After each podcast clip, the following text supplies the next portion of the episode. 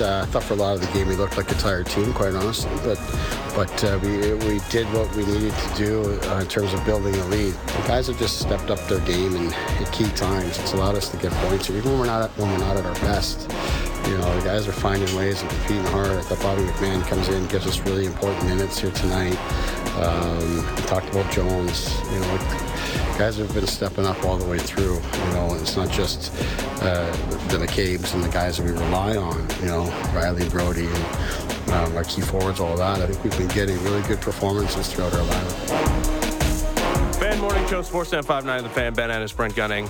That was head coach Sheldon Keefe after yesterday's dismantling of the uh, New York Rangers, aided mostly by a 4 1 first period. Things got dicey in the second, and then uh, emerging in the third with power play goal to put it away. Auston Matthews, four points, including two goals. Mitch Marner with a couple of goals as well, as the Maple Leafs find themselves very much within striking distance atop the Atlantic Division, just four points back of the Boston Bruins as they are 15, 6, and 5, just one regulation loss in their last 10. They're just one of three teams in the NHL right now with only one regulation loss in their last 10. They're playing they're playing good hockey. There's just really there's you can quibble, I suppose. Sure. Not with yesterday's game though, on the back end of back to back, considering the injuries they're dealing mm-hmm. with, considering, you know, the Martin Jones of it all. Yep.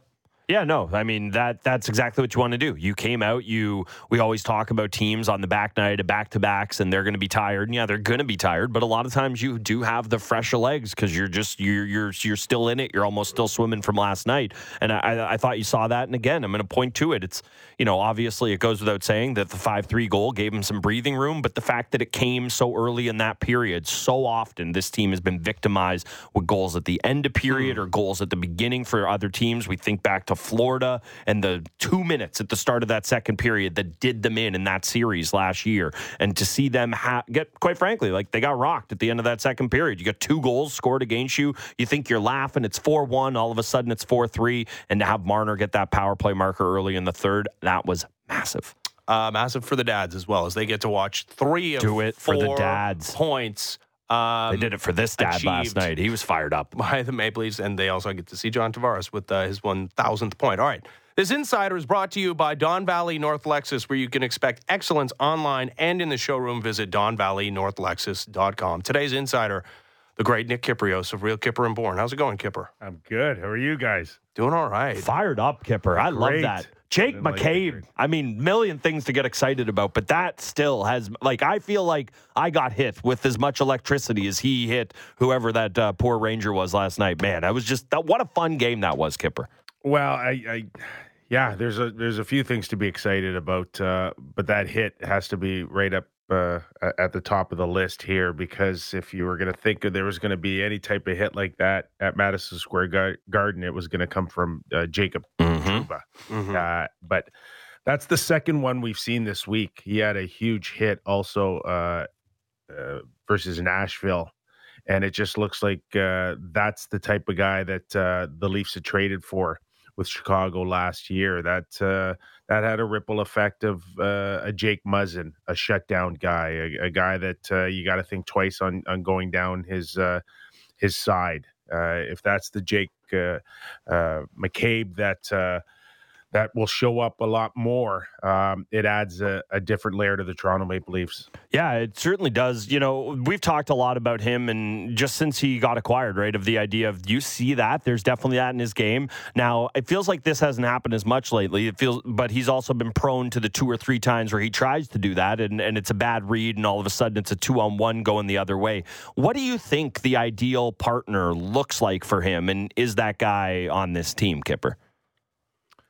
Yeah, I, that, that's that's a good question, Gunner, uh, because it's just been a, uh, a mixed bag uh, for a very long time. It's one of the things that I think uh, that has eluded uh, Sheldon Keefe in terms of trying to find matchups uh, on the back end that are are just solid and and are no brainer when you fill out the the lineup card. Uh, but right now, uh, it does appear like things are settling down uh, mm. for more no other reason that you're getting some stability back there with uh, for Benoit, Lagesson, and and you know give those guys a lot of credit too here. Uh, last night again, minutes were down a little bit, which is good for me.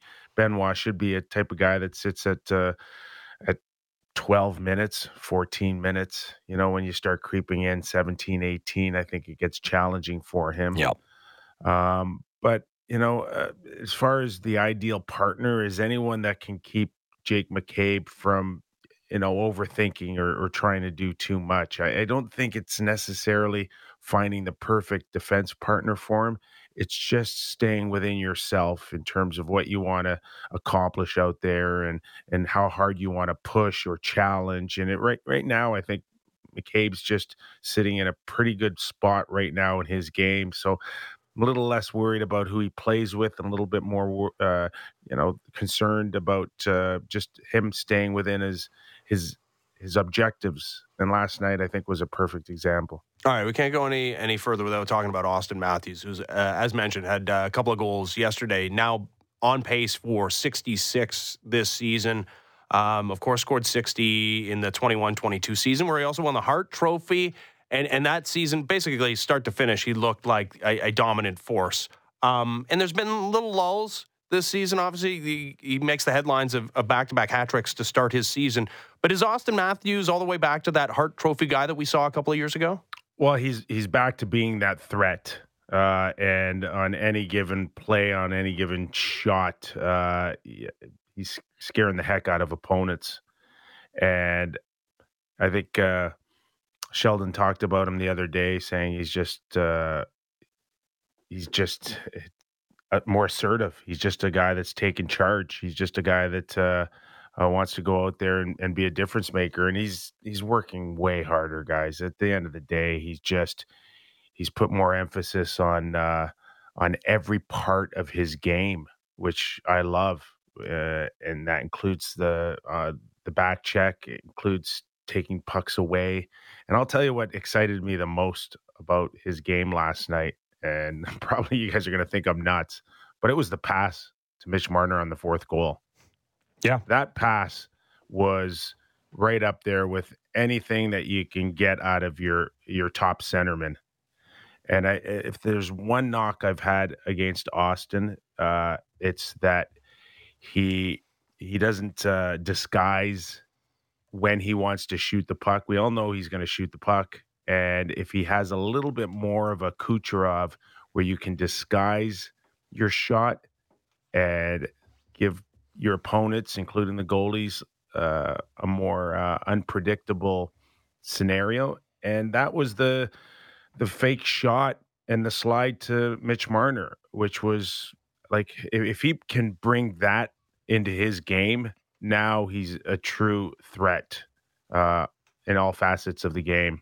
And that pass, I tell you what, is as good as any pass I've seen him make over the course of his Leaf career. Yeah, I'm happy. I'm happy to highlight that, right? Because it's you know it's only it's only common sense, right? That if you're a dangerous shooter, you you should have some passing lanes open because of the way you've got to be defended. And guess what? If you start firing those passes every once in a while, it's just going to make your life easier as a shooter. So yeah, it is a it's it's. I'm happy you bring that up. Um, you know, obviously no Knies last night, so the lines look a little bit different. You get Gregor up top with Matthews and Nylander for for a big chunk of that. Uh, you know, I don't know that that's necessarily the way they want to draw things up, but you've been a guy wondering if Knies is maybe and not that he can't handle it, but if it's the best use of him, having him up top there, could you see a world where they maybe try some other things? And it's funny because we've I actually feel like Sheldon Keefe has tinkered so much less this year than than he has in the past. But could you see a world where maybe the Leafs uh, try to shake things up? And you know, I know Nylander and Matthews have worked well as of late, and Marner's been with Tavares there. Could you see a guy like Gregor? And you know, I know Borny's been been uh, banging this drum on your show there, but could you see a guy like Gregor getting a, a little sniff uh, in the top six here? Not permanently, but just to kind of see how it goes. He's got some wheels. Maybe it's a it's a different look for Matthews and Nylander. Yeah, I, I, I had mentioned that, and right from the beginning of the season, I was always uh, a guy that uh, said too much too soon isn't uh, good for anyone. And uh, listen, I'm a huge Matthew Knies fan, and I think when it when it's all said and done, and you're starting your your your, your playoff round, uh, he he'll he'll be there uh, with Auston and and Mitch. Uh, but it's the process of getting there, and sometimes when you've you, you hit long stretches of the season and you're still it's all still new to you it's it's a good thing to to to pull a guy like that back a little bit now gregor's shown that he can skate with the best of them uh, he can forecheck he can create uh, openings out there and i had no problem with him moving up last night but that, that's just not a a look that uh, has any sustainability at all but he can buy you time mm. and that's a perfect example uh, of of of what we saw last night, um, and and it worked uh, it worked beautifully. So uh, Gregor's been fantastic this year, and a guy that uh, can work up and down the lineup in a pinch. Uh, but yeah, last night was was great. Uh, but there's no question that uh, Knies is is working towards being a consistent top six winger uh, but there will be examples, and last night was a perfect one that uh, that you can you can move people up and down the lineup and and uh, and not hurt your your ball club. Buying time like that that's a, a, perfect phrase to use for I think what the, the Maple Leafs have done here these these first twenty some odd games because I, I think we all understand that there's going to be moves made at the trade deadline specifically on the back end that they've more than just bought themselves time. They put themselves uh, selves back in the mix atop the Atlantic Division. How much of, of the credit for doing that should we should we hand to Sheldon Keefe, Kyper? Well, listen, Sheldon's it's never been an issue with this hockey club uh, in the regular season. We know they're going to get their points. We know they're uh, a dangerous team offensively. The Rangers found that out. They got world class players. Uh, the mixing and the matching uh, at the end of the day, it's still going to revolve around Matthews, Marner, Tavares, and and Nylander. Uh, as far as you know, getting the most out of uh, uh, uh, Lag- Lagesson, uh, Benoit, uh, plugging holes. Yeah, let's give Sheldon a ton of credit here uh, that he's able to keep the machine well oiled here during the regular season. Uh, whether they finish, you know, whether they ultimately challenge. A lot of people had this team, uh, including me, guys, uh, winning the Atlantic. Are we back so, to that to the to there because they're only four points back now? Yeah, I don't think that's. Uh, come on, what are we? 25, 30 games into the season. Yeah. So why? Yeah, it's it's not out of the realm that they can still win the Atlantic uh, division here. Uh, and it's not that you have to force it. It's not the be all end all where they end up uh, in in in what the pecking order is in the division. But if it's there for the taking, go for it. Absolutely. Uh, but this team was always built uh, to have tremendous success during the regular season. The question is, do they have that best of seven type of team uh, from from April on? And to this day, we can look at the standings, we could look at last night's results, and there's going to be a lot of us that question that, uh, including Brad Treliving, and that's why he's constantly on the phone every day trying to shore up uh, a blue line. Uh, it, you know, the, the it's all about the prep work between now and, and April on on what you what kind of lineup you want to see in a best of seven, not not the remainder of the the 50 regular season games. Yeah, those are the questions we all have. And I think a big part of it is, you know, when you talk about what kind of team are the Toronto Maple Leafs, of course, we talk about can they defend? Can they get saves? But so much of that is the DNA inside of them. And I don't want to. I don't want to go too far with this point, Kyper. And, you know, nothing was the game we saw against the Canucks right before they went to Sweden. But does this not feel like a little bit better version of a Leafs team in the sense of sticking up for one another or having each other's backs? Like, I don't want to overstate it. They are not the Broad the Street bullies, low. and the bar is as low as it could possibly be. But, you know, you mention a guy like Lagesson, you mention Benoit, you see Jake McCabe laying guys out. And, you know, Lagesson's not, he's not killing anybody, but he doesn't shy away from from anybody in a scrum. He'll grab a guy in, in front of his net. Does it feel like we're trending? And again, it's the lowest bar possible, and they're not the meanest team in the league. Far, far from it. But it, does it not feel like they have a little bit more of that in their DNA this year than than in years past? Or am I tr- squinting trying to see something that's not yeah, there? Yeah, no, I, I think it's safe to say this is the best stretch that we've seen this uh, so far. Uh, and and I hope you're right, Gunner. I hope it is trending, uh, you know, in that uh, that direction for sure. And like McCabe and a couple of those hits will go a long way of sending that message. You don't need a ton of guys to send out uh, uh, that vibe, uh, but you need enough. And tell you what, just that one hit changes the dynamic and the feel of the hockey club, does it not? It's incredible, isn't it? Yeah, what totally. a big hit like that would do uh, for for the feel of the club or the feel of your fan base to sit there and say, "Hey, usually we're on the receiving end of something like that," you know. Uh, but there's going to be other challenges down the road. There'll be another incident, Mhm. uh, you know, potentially that uh, a Marchand takes a Liljegren into the Mhm. boards, and we're just we'll we'll see how it follows up. But uh, yeah, to your point, absolutely, it, it's trending in the right direction, and I think uh, the, the the closeness, the feel of you know Tavares uh, getting his Mhm. one thousandth point, you know the dads, all of that seems to be coming together at a good time for the Leafs. Yeah, hey man, uh, you know I know MLSE doesn't want me to say it, but uh, if all we need is the dads around to get a little more physical version of these guys, keep them around, keep them, keep them around. You know, you mentioned it though, the idea of when McCabe lays somebody out like that, what it does to the team. But I'll even go a step farther with a guy who obviously means more to the team, but is less physical.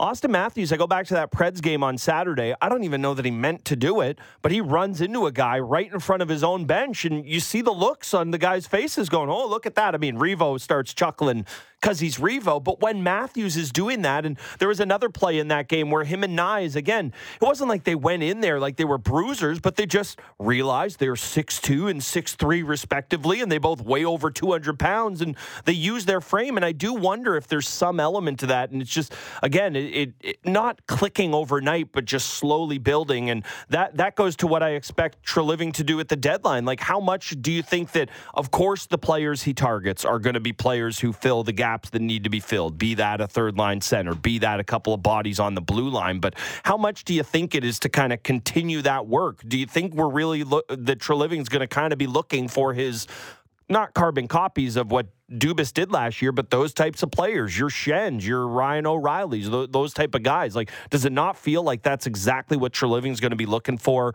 uh, when he does his shopping here? Yeah, but uh, he, keep in mind, Gunner, don't get overly excited. Uh, he, Fair. He, he went on you. record about a week ago and and mentioned that you know you just can't keep going back to the well and, and grabbing these guys. Uh, the cupboards are fairly bare right Mm. now, and as far as prospects that you can dangle out there, we know the ones that uh, are almost untouchable.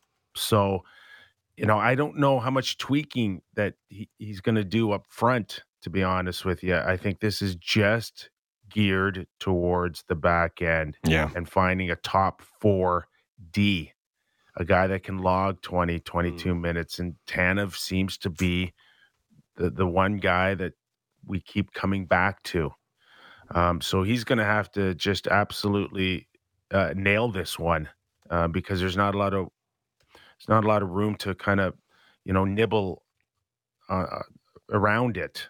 So uh, outside of that, you know, if if you had even five or ten percent more of a, a of a physical Auston Matthews, what does that do for his game? Mm. Like think about if he this guy Yeah. had a mean streak, what kind of player he would be in the National Hockey League if he had a a a streak you know that that uh, was real proactive uh, along the rest of his world class skill. It it would be scary. Well, I mean, it, it that would would be, the thing.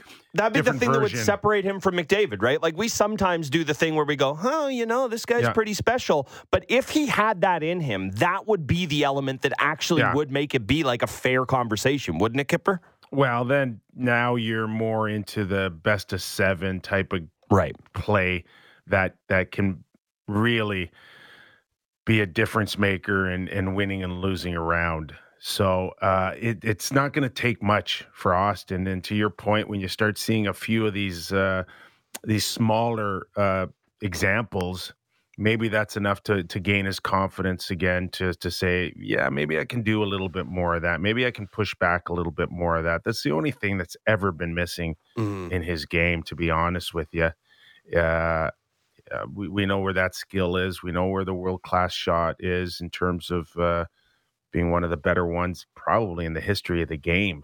Uh, when you when you start talking about plus sixty goal seasons again, um, we're talking about a rare hockey player that comes around uh, not very often. Uh, but to add five, ten more percent uh, in the physicality department for him Yeah. would uh, again take him to another level. All right. Uh, last one before I let you go. Because you mentioned Chris Tanev, who, who missed yesterday's uh, game against the Golden Knights with an upper body injury. This is a guy that's not exactly the picture of, of health over the last, I mean, his entire career, right? Like he's always missing, you know, 20 or, or so games. Um, do you think at all that that makes the, that the Flames nervous that, yeah, hey, this is a guy that's likely going to be headed out the door at the trade deadline that maybe you want to consummate that trade a little earlier rather than later as opposed to like getting burned where he suffers an injury right as you're about to trade him?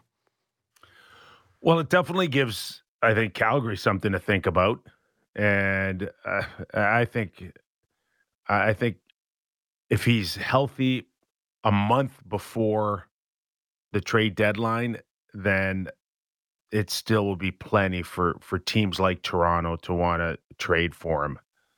Uh, but you know the the only question is is you know at what price uh, we had eric francis on a real Kyper and Bourne show the other day and you know he had spoke about a second and a prospect which i think would be fair again if he if he showed for the last four weeks of the season that this guy's ready for a, a big push i i, I think Treliving knows this guy well enough to understand that you know, when you play the game as hard as him, when you're willing to put your face in front of a shot to block it, yeah, there's going to be times when you know you may lose him for a little while, but I'm, Yeah. I'm still willing to take that chance. So it's it's going to be a bidding war for him, but he's going to have to come back into the lineup and have a long stretch just prior to the playoffs to really uh, put that uh, uh, that thought out of your head that uh, you know this guy's injury prone.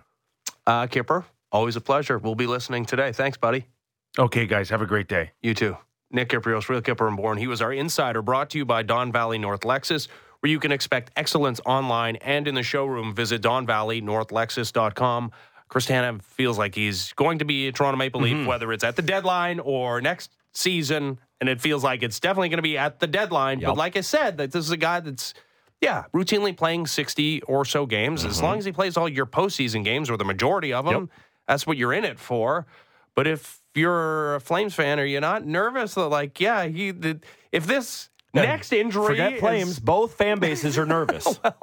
yeah, right. Like, okay, so not that this one's going to be the one that keeps him out for the like beyond the trade Right. deadline. That's not what I'm talking about. It's like when he returns, like, Right. is the next injury going to be the one, or is it again ill timed, where like you lose some of your leverage because like, oh well, he'll be back before the deadline or but before the playoffs, mm-hmm. but like for how long and what version of the guy do you get? I mean, and the Flames aren't out of it, No. out of it in the Western Conference, but that would give me pause if if I was Craig Conroy. Yeah, I, totally understand what you're saying, but from Treliving's perspective, like not that there isn't a plan B, C, D, E, F that mm-hmm. he's sitting there looking at, but if that's your plan A, you want to make that trade because if you if you trade for Chris Tanev and he breaks his hand blocking a shot, no one gets mad. No one get like we all have to accept the rules of engagement here now. You don't get to get mad at Brad Treliving for that. You don't get to get you certainly don't get to get mad at Chris Tanev for that. We can all point our ire to whichever defenseman takes the shot there for that's fine. We can do that. But so from Treliving's perspective, I think he's going, I want to make this trade. I've seen this player. He's going to go on the shelf again, almost mm-hmm. certainly, just because of the style he plays. The other thing also is that if it's a a bidding war that ends up happening here, how much does the confidence that the Leafs have the ability to they Yeah. think to re-sign him lead into that bidding war? Like, does that cause them to bid more? Because I do think there is something to, and I think that as more and more guys have done this, and guys like, you know, a guy like Giordano, who obviously would have some connection to the Flames there, it's like you can sell people on coming here, but it's easier to sell somebody on an extension if they've been, or signing here if they've gone through the process, if they've played here, if, If, they know it. somewhere else, if somebody outbids Yeah. the Leafs for his services and he still hits free agency, Yeah. like is yeah, like no, that's Like if the Oilers were less- to make a trade for Chris Tanev or something, and you know, I know that they it's like the two worst teams from the Flames perspective. Right. It's like, can he go literally anywhere other than Yeah. Mm-hmm. Edmonton and Toronto, please? Vancouver? Do you really like that more? I don't know, but yeah, that's the thing. Like that's how I look at it. It- There is got to be some impetus for the Leafs, not only of what he means this year, but if you want Mm-hmm. to sign him, it's like get to do your pitch early and don't make it be a pitch. Have it be a three month experience. Yeah, because and who knows if it's just posturing, but everything we've heard from Brad Treliving it doesn't feel like this is a team that's like all that enamored with going into the rental market yet again for yeah, but this team. he said that couple weeks ago. Mm-hmm. Like they've shown something in that time with less and less parts of their team, have they not? Right. So you're saying that it's more worth burning even more I'm not- future assets to I- go in I'm this not- particular season. Like I'm not no, no. disagreeing with you, but and that's going to be a conversation that leads us towards the trade deadline, right? Like is this version of the Toronto Maple Leafs the best shot they got to win it all? I, I, and despite the strong play record wise, again, like I'm not necessarily convinced, but you can convince me because Well- the, the, the best argument would be that there's a, a flat talent pool Yes. in not just the Eastern Conference, but in the NHL Mm-hmm. in general. And it's their best opportunity because there's no dominant force, especially in the Eastern Conference. But as far as this being the best version of the Leafs team we've seen in the last seven years, I'm not I'm not 100 percent convinced. No, I don't that. think so. The other massive question mark that lingers over all this, and we got the good news on it, but you know, like they probably want to see Joe Woll play one more game in the Yeah. regular season before they say for sure this is a team that can make a run because you it's not say you can't win without Samsonov. Obviously you can. They literally did it last year. But the best version of this Leafs team this season, I think, has Joe Woll at, at the very least as part of the tandem, if not mm-hmm. at the tip of the spear when it comes to to goaltending there. And from Treliving's perspective, I think that I think that this has maybe dissuaded the notion of having a bit of a sit on his hands year. And obviously, he wasn't going to be able to sit on the Klingberg cap space. But I don't think that I don't think they've quite shown enough yet that you need to see more games like the Rangers game, quite frankly, before he says, "Ooh, okay, maybe I do change my mind, and maybe I need to Yeah, push in for not just the, the, one eye piece." test. That's where the eye test matters. Like it doesn't matter, you know. Hey, listen, It's all these also rans. Yeah. as, as, far as like criticizing the team, uh, you know, it's style points, uh, despite the fact that they're picking up two points in these sh- shootout games. Where it matters is convincing the general manager that you're worth pushing more chips into the middle of the table to acquire assets. And what trade did deadline? what did Jim Treliving think of what he saw on the Right. dad's trip? Yeah, That's the real question. A lot of Shark Tank talk. I don't know. Maybe we should talk to that guy. mm, yeah, he's doing the rounds. Uh, all right, when we come back, is some physical play in yesterday's game. Yeah. Lots of physical play over the last week or so in the NHL. Guys are cross checking each other in the face. Guys are getting Huh. six game suspensions. Less, less yeah about that. Still, like, but still, yeah, like, like, that is happening. y- yes, factually, but, But al- like, oh, also- not a like no, a, I not agree like a with it. yeah, but a little bit of like, eh. Yeah. All right, we'll we'll talk to a guy who would know about that aspect of the game. Jody Shelley, former NHL forward, NHL Network analyst, joins us next. As the Fan Morning Show continues, Ben Ennis, Brent Gunning, Sportsnet 590, The Fan. Diving deep into Leafs, Raptors, Jays, and NFL. The JD Bunkis Podcast. Subscribe and download the show on Apple, Spotify, or wherever you get your podcasts.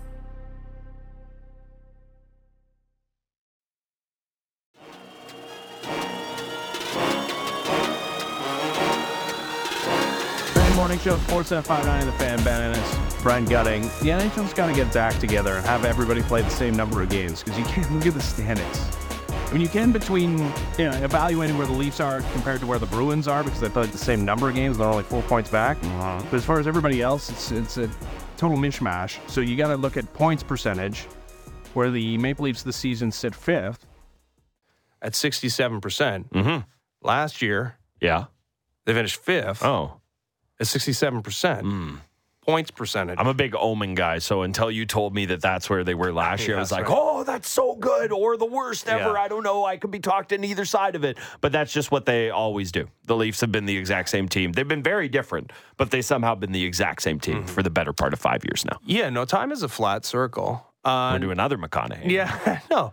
I mean, listen, there's 67.3 point percentage this year. It's that last year there's 67.7 Oh, which is points uh, percentage. miles difference. Well, there is a there's a, a major difference uh, in uh, the goal scoring from their best goal scorer, who's back on pace to more than 60 goals a season after just 40, a paltry 40 a season ago. Let's talk to Jody Shelley, former NHL forward, uh, NHL Network analyst, uh, on the desk yesterday for NHL Network. How's it going, Jody? Pretty good. How you guys doing? Doing all right, man. So you were you were paying attention to this Leafs Rangers game yesterday, obviously working uh, in your Oh, yeah. capacity for NHL Network, and yeah, it's been a weird season because there's been so many points accrued in in overtime and shootouts for this Leafs team. But like eye test wise, how good does this Leafs team look to you? You know, I'm impressed with them. I, I thought, you know, in Long Island the other night, that was uh, just the urgency with the goalie out, how they tied things up, how they went into the garden last night in the first period. Like, kind of expect that out of a team to have the engine going. You know, it's up to the Rangers in the first period with a team on the back to back to come out and kind of throw the storm up for the first 10 minutes. But the Leafs came out strong. And after that, that second period, I was impressed how they kind of, they kind of just vanilla the game up a little bit. They were really good in front of their net. They were back checking and created pressure. It seemed like they smothered the Rangers and um, really didn't give much. Of course, the Rangers got that that uh, goal to get it within one. And, but then the, the Leafs took it over. So I like their team. I think that you know Sheldon Keefe and his coaching staff, from what I've seen, they're very detailed. Like there's parts of the game that they pay attention to, and they have the players bought in to take care of those details. And I think they're one of those teams with analytics and, and the amount of coaches they have and the amount of time they spend working on things. They've got a good buy-in there. I, I, I like what they have going on. Yeah, and it's it's good to hear that from an outside perspective. I mean, we've been so bogged down in the minutia. Again, like I've, I've been saying, we've been talking about the exact same team with so many different players for five years now. It, it's nice to, to hear that from from the from from someone uh, with a you know a little more uh, three thousand foot view view of it all. You know, in terms of just Matthews specifically, like the goal scoring is always going to jump out, especially when he's back to this kind of sixty goal pace, and you know who knows if he's able to to keep that up. But what else jumps out to you from from Matthews' game? Is it the size? Uh, you know, obviously the shots there for everybody, but what what is it that, that kind of most impresses you about him? Yeah, to me, he's grown up. Like he's, you know, he's not a cruiser. He's a guy that he's he's one of the ones that works at his game. Like to score 50 goals in the NHL, you, you know, it, it's it's amazing the guys that can do score 40, 50 year after year, or do it more than once. Because you know, you look at Robertson, who's in Dallas. His number is circled on the board when the opposition's playing him, Jason Robertson. And it's hard when you got to go up against the best, and, and you have to battle through it, and you have to find the timing. Auston Matthews has timing on pucks. He's got players that that uh, can take attention away, which gives him a chance to get open. Uh, he's got defensemen who can help him keep the puck in the zone to create those spots, and he's got a dangerous and lethal shot that he he can. He's got the moves to get open himself to do it. So, the combination of the players he plays with, how he understands the game and how he works at it. I mean, to me, he's one of the best. One of my, the my favorite watches is Auston Matthews. Just how, you know, and, and I like his swagger. Like, you know, I like that he hangs out with Justin Bieber. I like that he goes to UFC events. To me, he's he's a superstar in the NHL who who backs it up with how he approaches the game, and I think he wants to win a cup. And, and I, I he kind of sense that his approach to the to the daily, I guess, excellence. Hmm. When you look at Sidney Crosby and and those guys that have done it for years, they do it every day to get better. I think he's got that. So I, I think he's the player that makes players around him uh, better as well. He has a sense for the moment as well, right? Like I know Toronto is the place everybody wants to come in and, and perform well, and he gets to do that all his home games. But MSG is still MSG, Jody. You, you would know, like, Oh, what? that's awesome. Yeah, what, what is it like for uh, opposing players, especially guys with the star power of an Auston Matthews, to step into the mecca? It's uh, I mean, there's nothing like it. I mean, because think about it. When you travel with an NHL team, you go airplane, bus, hotel, rink, back to the hotel, nap on a bus, and then you go back to the rink, and then you get on the plane and go home. So last night of back to back, it's that. But Madison Square Garden is in the middle of New York City. You walk up a big ramp to get to the fifth Yeah, floor. the okay, hold on, hold on, hold on. Pause there for a second. How steep is that ramp? Because every time, like, I know you guys, like, peak of your powers, you're all like, you have It's- professional athletes, but I would not want to do that before starting my work day every day or the one would. time I play at MSG. I would? You just glide right up there. Okay, all Glide right. right up. All right. Probably a, I don't know. I mean, is it a 16 incline? It- it's deeper than you think. Okay. Like it's pretty good. So you, you you know you hump your way up there, and then you got pictures of Muhammad Ali, the Rolling Stones, all on the wall, Everybody's performed performed there. There's 380 events in a 365 day calendar, and the lights, the feeling, the big moment. I said that about Matthews last night. I said this guy is going to jump when this puck hits the ice because it's a back to back, and he knows where he's at, and it's Madison Square Garden in the buzz of an original six matchup. It's just as a player, you just it, it's a show. You feel like you're in the middle of a show when, when you're when you're in Madison Square Garden, and it is fun. Um, different like different than any other rink. So you're right. He does have a sense of the moment. He has a sense of the moment of of the stage, the moment of the games. Yeah, he's he, he gets it.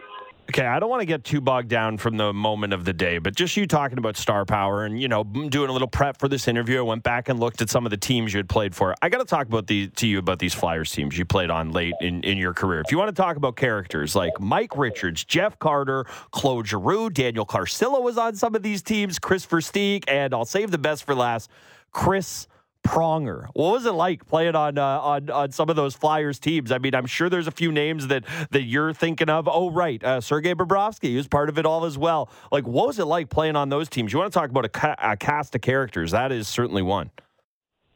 It was so much fun. Brian Boucher, yeah, it was. Um, it, it, was such a, a great experience because we had James Van Riemsdyk coming in as a young player, number two overall and I think one of the best things that happened to him was he was in a locker room with Chris Pronger, who, you know, Prongs would have his stall. So you, when you get to the rink, you change, you put on flip flops, you're in your kind of your underwear, right? So your clothes is hanging up.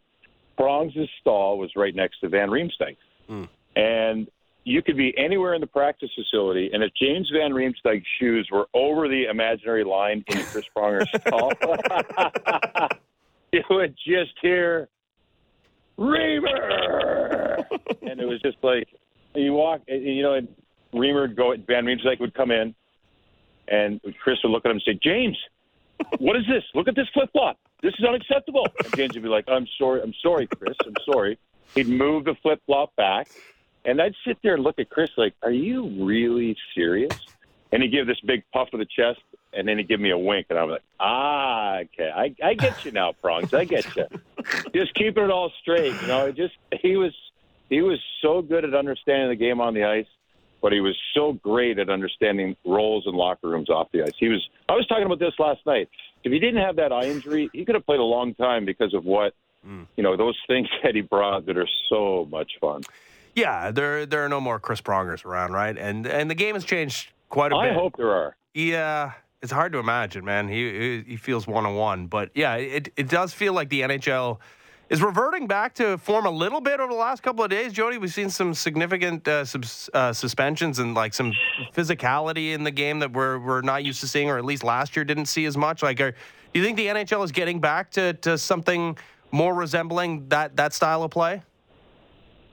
I kind of feel like every team is looking for that that player that brings energy. You know, the character player, not the necessarily how I play. Of course, that's that's gone, but the player that can bring a spark and, and play with emotion, maybe just ignite something within the team at some point, but also you know stand up for each other. I, I love my favorite part of the game is the emotional part, and when the emotional card is played at times, I love it. And I thought the Rangers were going to play it last night a little bit. You know, that was a heck of a hit on Lindgren. Yeah. Uh, was it Jake McCabe stepped up? Yep. It was a beaut. I mean, you look at that in slow motion. You say to Lindgren, ah, don't watch that puck. Yeah. But it's a it was a great hit, right? So he gets laid out, and Zibanejad gets. Did he get a? He got the minor on his own there. Yeah, he got an extra. McCabe? They gave rough, rough, and another rough. That's basically, yeah. Yeah. Okay. So sure. so that's a little much, but Agreed. I love the emotion that that's played in hockey where if you can go into Madison Square Garden and get down a couple goals, or you need a spark, you can go out and you know not just chirp players, but you can take a run and drop the gloves. For example, Gudbranson the other night. Mm-hmm. That whole thing could have been stopped if if um, if Cousins. Cozens got kicked out of the game after his hit, yep. and he didn't, which is kind of like the league saying, "We're going to leave you in, buddy, because you have to face the music, right?" And Gudbranson made him face the music. That, there's a part of our game that's hard to explain and easy to hate. It's easy to not understand and take a stance that how this is disgusting. Jody mm-hmm. Shelley talking about fighting. That's all he talks about. That's all they want to do. But it's not that. It's just a part of the team where stick up for each other, uh, handle things yourselves, and, and in that situation, you know, pay the piper. Yeah. a little bit. I didn't love the whole optics of it, but there, there's there's that element in there. No, of course not. And I honestly, it's like the league's never going to come out and say it, but it almost feels to me like that's why Gudbranson got two and not four or five. It's saying, okay, yeah, we know, like we know, we know. And everyone, no one gets to say it out loud. You and I can because we didn't have anything to do with the decision, but it almost does does really feel that way. And you know, just to bring it back to the to the Leafs for a second, you mentioned McCabe. He's a guy who takes a run like that. They haven't had a guy who's been. I mean, they traded for him last year, but they haven't had a guy who's done that in a really long time. Even a player like Max Domi. Now, you know, no one's no one's his dad in tie, but he has that in him. He'll take a run at guys. He'll give you a whack. He'll give you a cross check. He'll fight, and even if it means he's going to lose, he'll still fight. And I, I do think having those kind of characters, and you know, of course, we'd love it if it came from the guy we started this conversation with, Chris Pronger. When it's the best player on your team, it's great, but you need those guys all up and down the lineup. Uh, just kind of sticking on that theme, what did you make of what happened with Perron there? I mean, obviously that's a guy who, pardon the pun, uh, via the team he plays on, but he snapped. He saw red. He saw what happened to Larkin. I'm sure emotions are extra high around that team with that player, given everything he's personally going through right now. And I'm not doing that to, you know, defend David Perron or anything, but just add the, the other context there. What did you make of that situation? And do you think the league got it right with the six games? I know he's going to appeal here. Yeah, I think they went heavy uh, on a guy that you know hasn't been suspended, but you can't cross-check someone in the head. And I understand what he did. He saw his captain down in a terrible situation and and out, and and it just looked bad. And he he reacted, and unfortunately, it was cross-check to the head. And, and thankfully, Zub's a good, uh, all right. You know what I mean? But I think I would think four would be, you know, would be good. But six, I, I get it because the optics of that hit the cross. You can't have guys cross checking guys in the head. That's Yeah. it. You have to do something Yeah. else, right? You can drop the gloves, grab them. You can do that in hockey. That's why it's six. You use you use an object to to go after a guy. I, I will say, I just want to add a comment on the Max Domi and, Yeah, and please. the characters McCabe you guys have. When I talked to Paul Maurice last week, he said his most important player, maybe his most important player, was Sam Bennett, and it was for the fact that there's people in the league, there's players in the league that aren't sure at times what he's going to do. He's Yeah. quiet. He can fight. He can snap. And there's something there for his team. And you think of Max Domi. Yeah, he's not Tie Domi. but Max Domi's a smart kid. He's a guy that knows when to drop gloves, knows when to throw checks. You know, he, he's a guy that can make plays. Of course, he wants to play higher in the lineup. But when he understands where he slots in and he has that card and plays it even more, he's going to be that value, most one of those valuable pieces that a team needs because there is something there. McCabe last night with that hit. Now, guys in the locker room, this is how easy it is. To the next time the Leafs play, it'll be what the Blue Jackets uh, tomorrow. Yep. They'll be like, oh yeah, and keep your heads up, keep your head on, on McCabe. It's like okay, just it just it takes that little bit of presence to put guys in, unaware, and I, I love those elements of teams. So those are all important elements within the team. Yeah, and of course Max Domi did scrap with uh, Sam Bennett a couple of weeks ago. Then made fun of his bald head. Like, is that is that fair game to make some fun of somebody's No, baldness? I did that once. I did that once. I had a comment to someone about their pancake. I won't say who it was. Pancake on the back of their head. And now you know what? I'm getting my own pancake. So I, that is that is not cool. Just don't do that. All right, I, I enjoyed it. It was pretty good. Uh, Jody, this this was great. Thanks so much for doing this. Appreciate it. My pleasure, guys. Have a great day. Thanks All for having me too. on. Thanks for doing it. Jody Shelley, former NHL, former uh, NHL Network analyst. I feel like this obviously uh, goes without saying, but you know, of all of the old guys that the Leafs brought in here, like the Marleaus and you know, like John Tavares, I know he's like younger, old, but still an older presence. The the Thornton, all that. It's God. Could you imagine? And it's like timeline didn't work out, and the eye thing no longer able to play. But of the all the old guys that they could have brought in, like, could you imagine a world of Chris Pronger as the Leafs? 60 or 50 or whatever just like yeah. because again like that's the guy. He's the perfect mix of hey it's okay. Hey we're hey it's it's only hockey. It doesn't need to be so serious and this is the most serious thing in the world and I'll i murder will you in kill you to blood. get it. And even if i don't get it i'll just steal the puck so you don't get to enjoy having won it. like he would have been the well in defense right? It's the thing they've also been missing. It's like he would have been so perfect. And hmm. now now that jody put that in my head I'm going to watch those sports interactions every time commercials and go, why aren't you teaching this to Mitch? Don't teach it to Leon, but teach to Mitch. I don't know. Can it be taught though? No, the- well, this is the thing. We've tried forever. But if anybody, like, it feels like a, I'm just putting myself in that Mm. shoe. It's like if I'm 20 years old and Chris Pronger says do X, I'm like, can I do X twice? Would that make you more proud, Mm. Chris? Like he really does feel like he would have been the guy if anybody could have. But we said that about Jumbo. We said that about Marleau. Said it about Simmonds. Said it about Spezza. But he's a little different than all those guys. Obviously, obviously, obviously, and this is yeah. It- it's there's there's going to be additions at the deadline, and maybe this person exists in the form of a trade acquisition. Um, but maybe maybe Max Domi is that guy. Like it does. Heartbeat for sure. They had that guy in Nazem Kadri, but he took it too far, right? And just circumstances led us down the path of it. It just being. You know, something that at the time felt like could not abide yet another season And he did that. get suspended again after leaving here. Like we forget that because he won the cup. But he did like literally the next year where you go, Yeah. okay, well, he's not a leaf. He's surely smartened up. He did it again. Mm-hmm. And and yeah, he's signed a contract since then, and obviously the return was so bad Yeah. in trade there. But God, Well, and but you know, I know it wasn't. I know you know you don't want somebody to get suspended, but the Leafs don't win that series if Michael Bunting doesn't knock uh, Erik Cernak out of it. So, you know, oh, it's a, like it's a great point Ve- by me.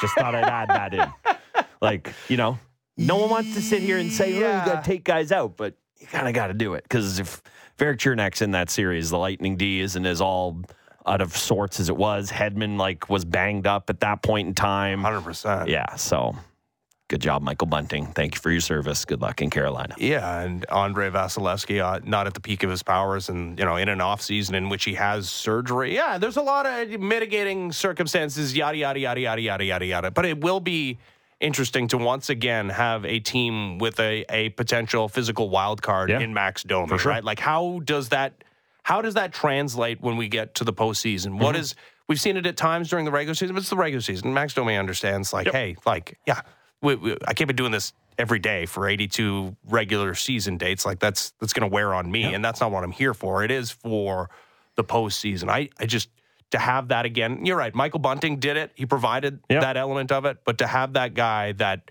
Uh, yeah, Bunting's not Kadri's not Domi. He's not anywhere near in that class of that guy. no, no, but yeah, Domi being that guy, I think that's an interesting Well, I just remember having so scenario many, to think about. I just remember having so many conversations with people about Kadri heading into the playoffs that year. If I'm dying, and I'm not talking about the year there, I'm talking about the year with like the the Bozak core and all of that. Of I just want to watch this man in a playoff series. Mm-hmm. He feels like the player, and honestly, Max Domi feels like the first Leaf that has been on this team that you've said that about. right. Uh, like Hyman had it because he worked, but guess what? Everybody works in the playoffs, and. I'm not begrudging Zach Hyman. Would kill for him to still be on this team, but Max Domi really does feel like the first guy since Kadri, where you say, "I can't wait to see that guy in a playoff series." Like, what does he look like? Is it different? I think it will be.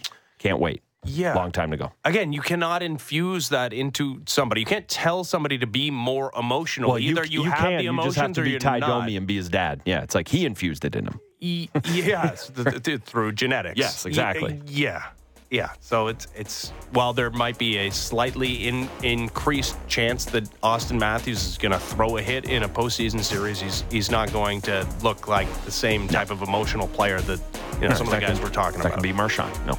No, he's not. All right, uh, we'll be back tomorrow. This has been the Fan Morning Show. Ben Ennis, Brent Gunning, Sportsnet 590 The Fan. Good morning.